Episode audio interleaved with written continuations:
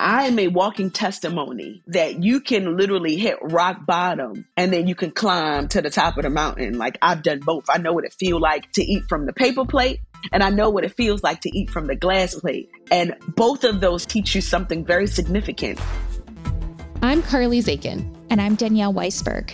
Welcome to 9 to 5 ish with the Skimm. We've run into so many questions over the years and had so many moments where we needed advice, and we got it from women who'd been there. And that's what we're bringing you with this show. Each week, we're helping you get what you want out of your career by talking to the smartest leaders we know. Because we know your work life is a lot more than nine to five. All right, let's get into it. Hi, everyone. Today, our guest is entrepreneur Pinky Cole. Pinky is the owner of the vegan burger chain Slutty Vegan. In 2018, Pinky came up with the idea for Slutty Vegan in her apartment in Atlanta, where she sold some of her first orders through Instagram DMs. Later that year, she opened the first Slutty Vegan location in the city. Since then, the company has expanded to food trucks and has opened locations in New York and Alabama. In 2022, Slutty Vegan received $25 million in Series A funding, bringing the company's valuation to $100 million. Pinky is also the founder of the Pinky Cole Foundation, a philanthropic organization dedicated to creating opportunities for financial freedom and generational wealth for the Black community. Finally, Pinky is a cookbook author. Her book, Eat Plants Bitch, is on sale now. Pinky, welcome to 9 to 5 ish. We're so excited to have you on today. I'm so excited to be here. Hello. So I told you this when we first logged on today, but our team asked us who do we really want to have before the end of the year on the show? And you were the first name I said because I am so obsessed with your story and just really excited to learn more about you. Thank you. I appreciate that.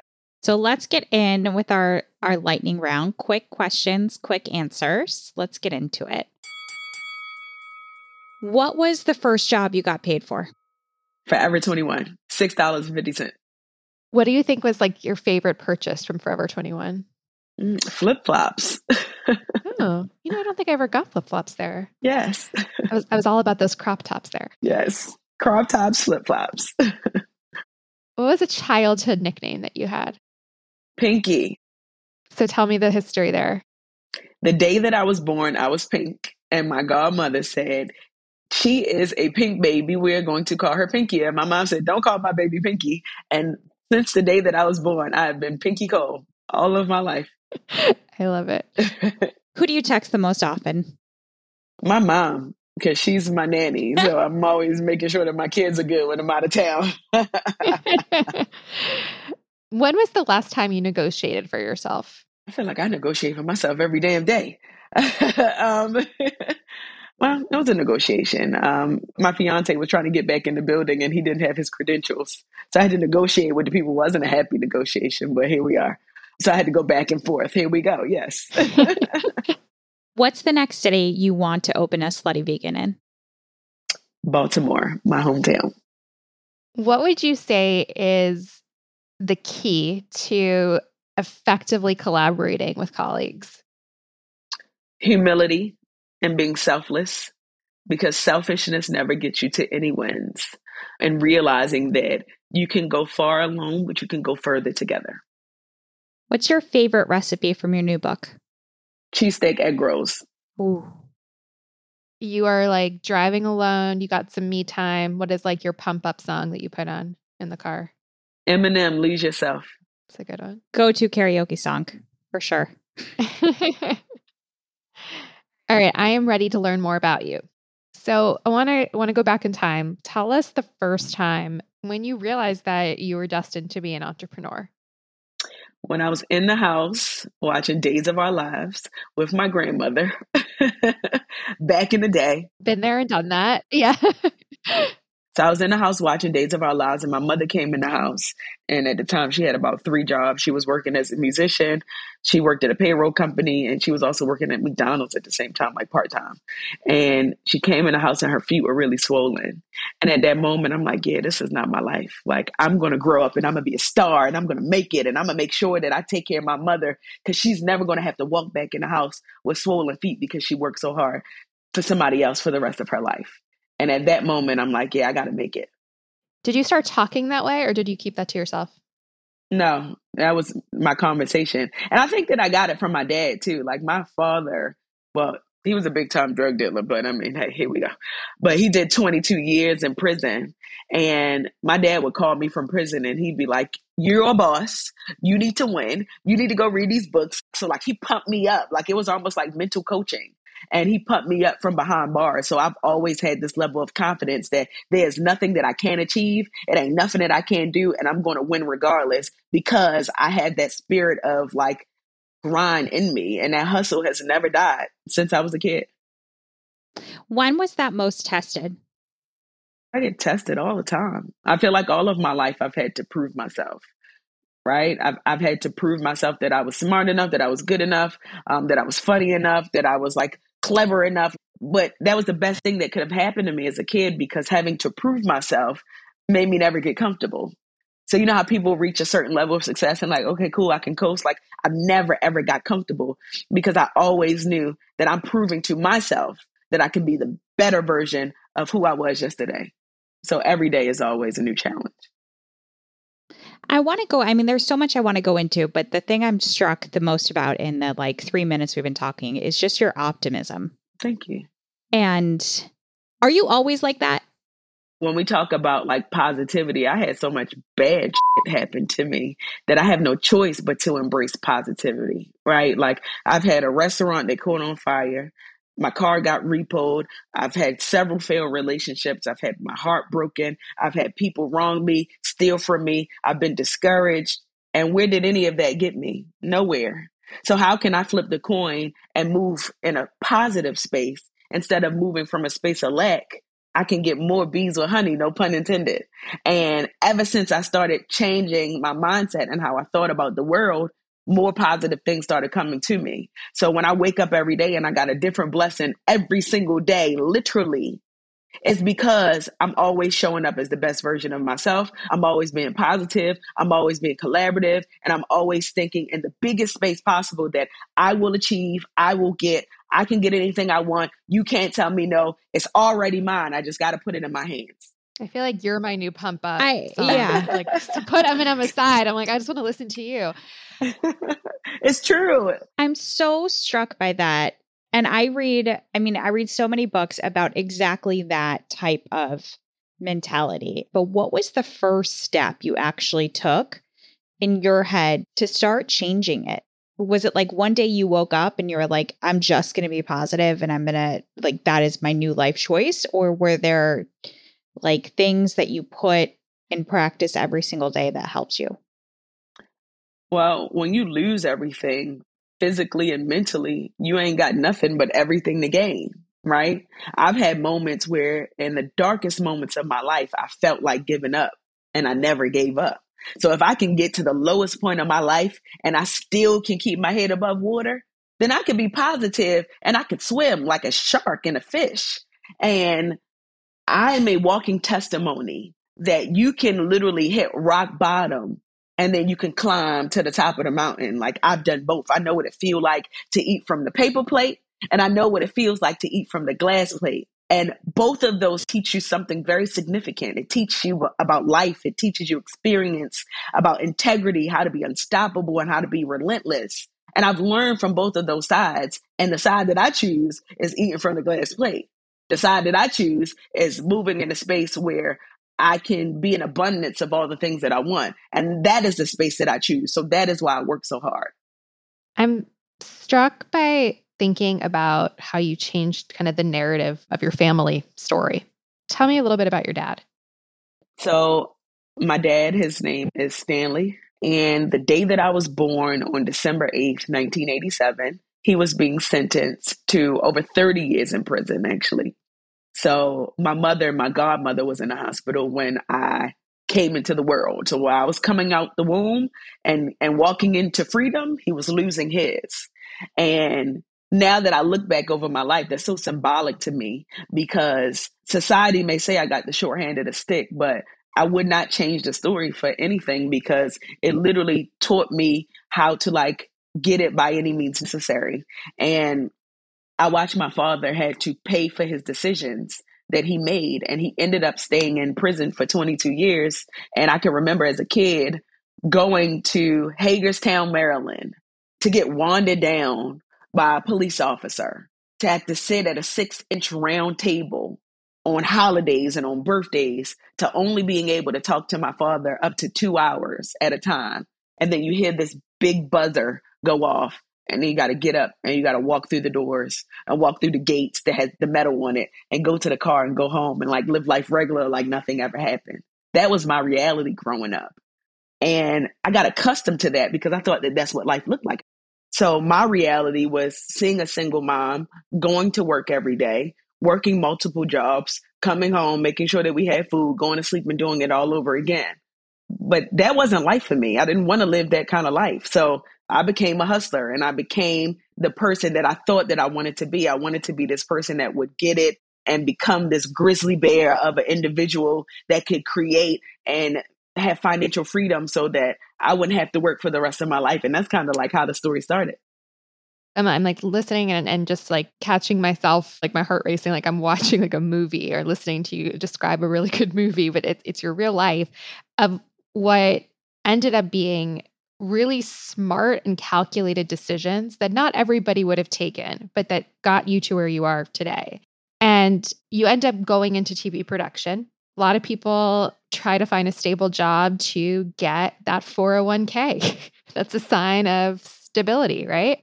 You thought about your 401k in a, in a, in a different way. Walk me through kind of what your decision was around actually having that money aside and what you did with it. It's a very interesting story. Nobody has ever asked me that, so I'm glad you asked. So I took my 401k. I was a television producer for the Maury Show, and we are all familiar with Maury. And it was hands down one of the best experiences of my life because I got the opportunity to meet people where they were, right? It didn't matter who you were. I don't care if you black, white, blue, yellow, Asian. Like we all got shit going on. We all got problems. And it was really cool because I got to connect with them on a different level. Like it didn't matter their socioeconomic backgrounds. It didn't matter where they came from, who they were, how much money they had. Like I really got to connect with people and it taught me about the world and how to view the world. So anyway, so while I was working at Maury, I saved up my 401k. I was working at NBC Universal and I had a 401k saved. So I pulled out my 401k, not knowing anything about the fact that you're going to get taxed on the 401k. I'm like, I don't care about that. I'm following my dream. I don't care. So I took out my 401k and with the help of a family friend, I started my first business. It was called Pinky's Jamaican and American Restaurant. So now let's talk about 401k, especially when you contribute. Like I was contributing to the max, right? And I was in my early 20s when I did this. So I was already ahead of the game thinking about financial literacy, but I knew that I wanted to be an entrepreneur at the same time. So what I did is I pulled my 401k out, opened up this restaurant, and I was still working at Maury. So I was an entrepreneur and a full time committed employee at the same damn time. And that only worked for so long because you cannot serve two masters. But I'm glad it happened the way that it happened because it forced me to literally take that path to become a business owner and stay that way. So when I decided to fully walk away from Maury, I immersed myself in my business and like I put my, literally my blood, sweat, and tears in that business. What was it about owning a restaurant? Like, why was that the thing for you? I don't know.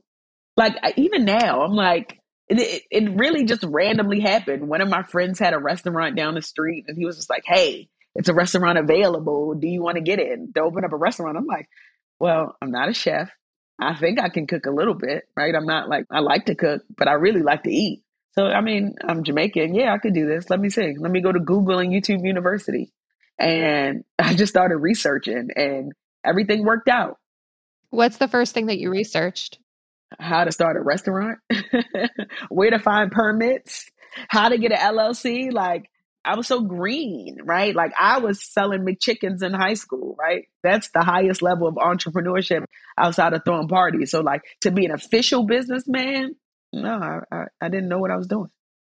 So, this season of Nine to Five ish, we've been asking each of our guests this question What's the hardest thing you've ever done in your career? Oh, the hardest thing that I've ever done in my career. I, ha- I had two moments. I'll tell you two. The first one is after I had the grease fire at my restaurant in Harlem, I didn't have fire insurance. And because I didn't have fire insurance, everything in the restaurant was destroyed. So I could either stay and try to repair all the stuff or I could leave. But I decided to leave after I got a call to work on a TV show as a casting supervisor at the time. And then eventually I got promoted to be a casting director.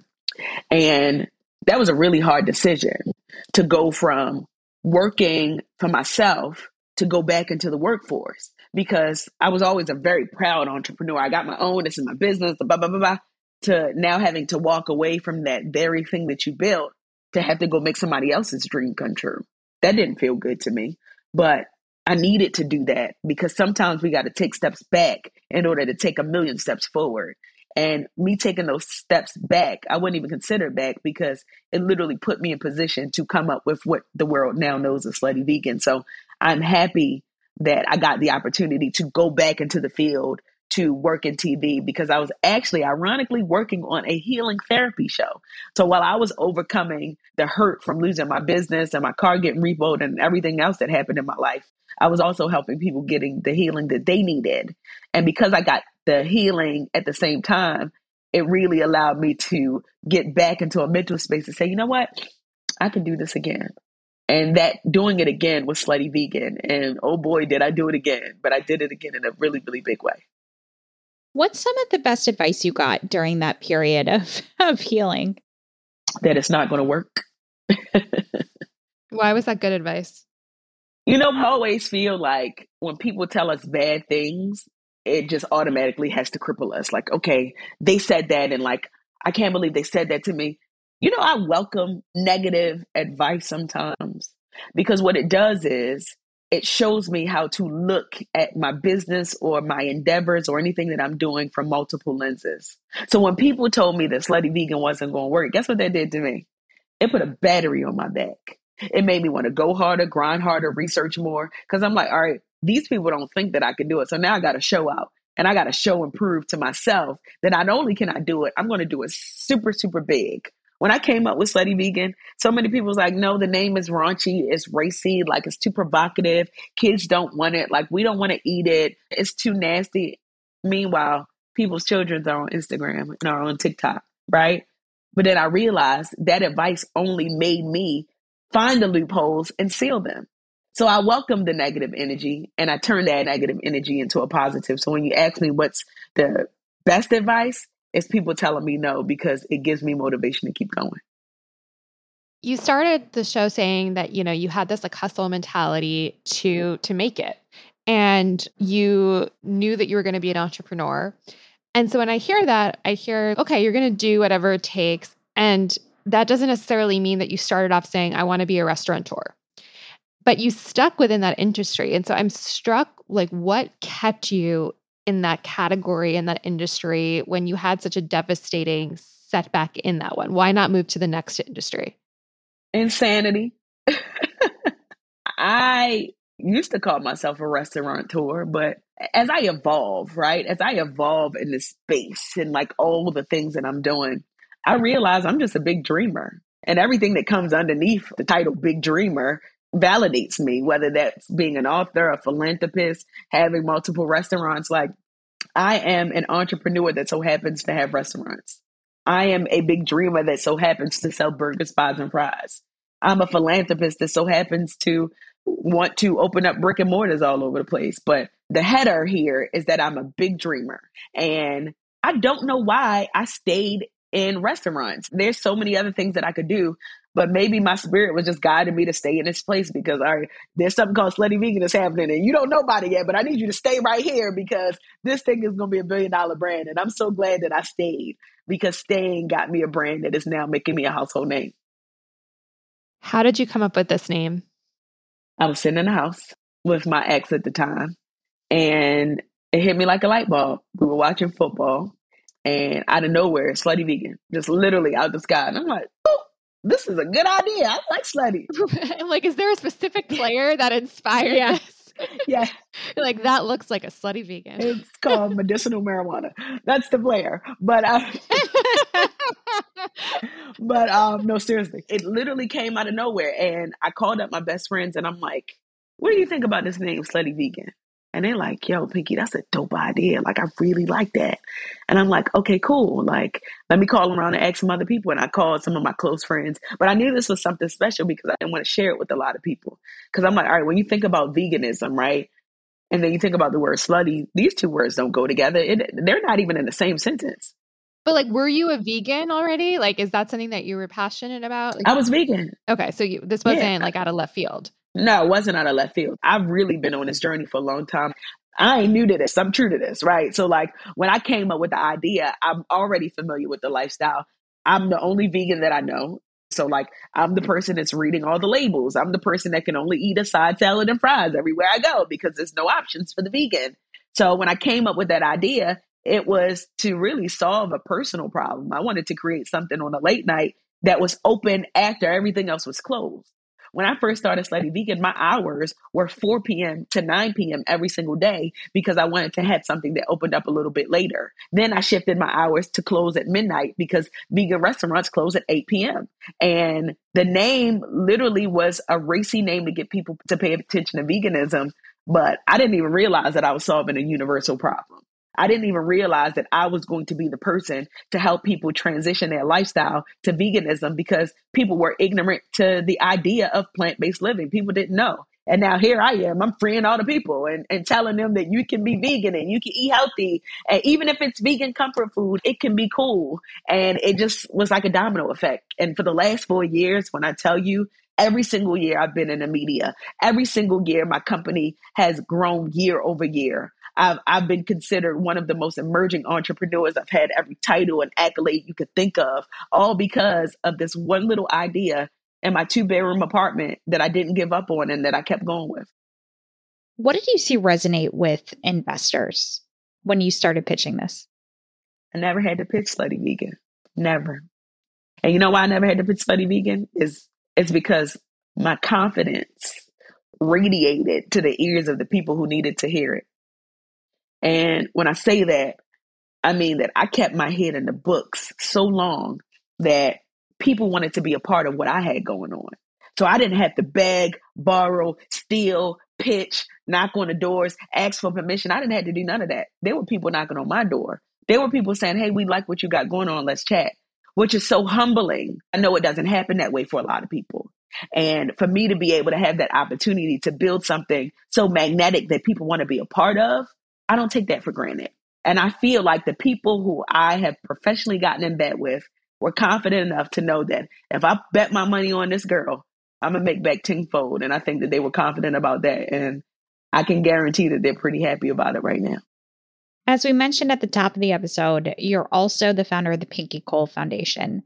And you said you started it because it doesn't feel good to be the only person winning. You want to see others win, which is, I mean, just so refreshing. What motivated you to start the foundation? My mom has always been a giver, a Jamaican woman wanting to help everybody, wanting to make sure that everybody is good. She has always been that person to me that just literally would give the shirt off her back.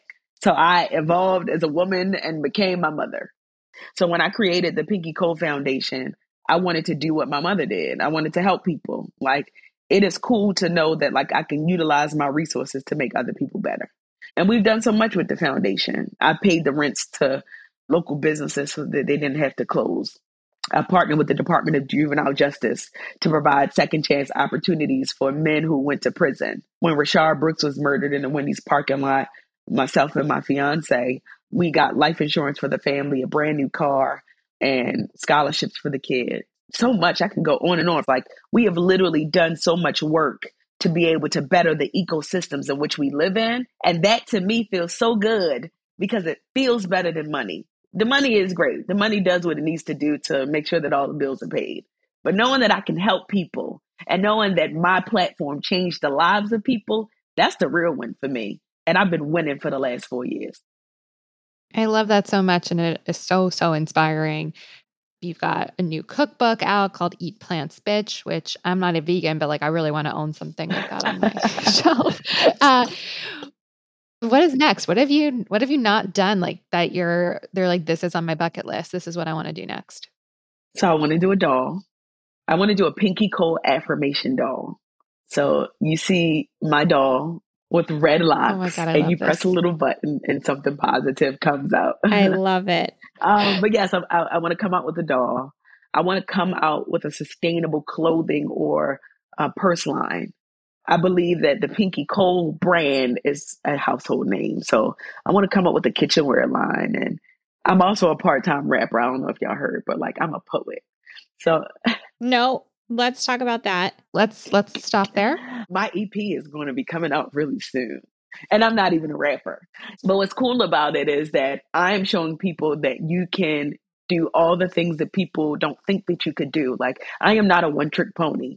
I'm multi talented, and I want the world to be able to see that talent. And I'm looking forward to all the craziness that'll happen in the next couple of years with new locations, with new opportunities. I will be as big as Oprah, and I'm looking forward to that. Pinky, I have literally no doubt Yeah. that you will be. like I'm I'm just sitting here like my mouth open. I'm like, yes, you Thank you. absolutely will And be. I can't wait to meet her. I love her. Uh, Pinky, we've got two questions to wrap up with. The first is a listener question from Nina. Nina says, I didn't grow up in a culture that emphasized community and helping each other out unconditionally. And I feel like I'm missing that in my life. What's your advice on how I can build community so I can be helpful to others and actually make an impact on the place I live in? Friends can become family. Family creates culture. You don't have to share blood with family to create culture. One thing I respected about my mother always is it was strangers that she would help. It wasn't so much necessarily family. It was the strangers who needed somewhere to go, who needed somewhere to stay. Strangers became friends and friends became family. So my advice to you is create more friendships, create new friendships that ultimately creates family. And that family will allow you to build that culture around that family. And you'll be able to feel how that feels to have unity, to build that ecosystem. And it's the best feeling in the world to know that you can lean on others and they can lean on you as well. Last question Who else should we have on the show? My fiance, he's a rock star. Can you give him a shout out for a second? Because I'm very excited by this um, Yes. joining of worlds. Shout out to my boo, my Beyonce, my baby daddy. That's my little nickname for him. He is also a restaurateur, philanthropist, upcoming author. He has three locations in the Mercedes Benz Arena, two locations in Atlanta, so a total of five locations. Locations of what? You didn't say the name of his business. Oh, oh, Big Dave's cheesesteaks. So the irony, he sells cheesesteaks. I sell vegan food. Okay, so you got Big Dave's cheesesteaks, slutty vegan, same household. We get to coexist in the same space, even though we live two totally different dietary lifestyles. And that just shows you that no matter what you got going on separately, people can always come together. No matter who you are, your color, your creed, your race, it don't matter. You can always come together, and we are living proof. If a vegan can fall in love with a cheesesteak owner, what else can't we do? Right? Exactly. Pinky, thank you so much. Honestly, like I just I'm so inspired to hear your story and I've learned a lot and I know that you will be the next Oprah. So we can say that we heard it here first. Thank you so much. And I pray that everybody picks up my new book. It's called Eat Plants, Bitch. It's available everywhere where books are sold, online, Barnes and Nobles. Please pick it up. You will not be disappointed. Great holiday gift. Yes. Pinky, thank you so much. Thanks for listening to this episode of 9 to 5 ish with The Skimm. A new episode will be in your feed again next Wednesday. In the meantime, check out our news podcast, Skimm This. Every Thursday, we cover what you need to know each week in 30 minutes or less. And if you want to keep up with us in between episodes, follow us on Instagram at Carly and Danielle. It's a really good account, I promise.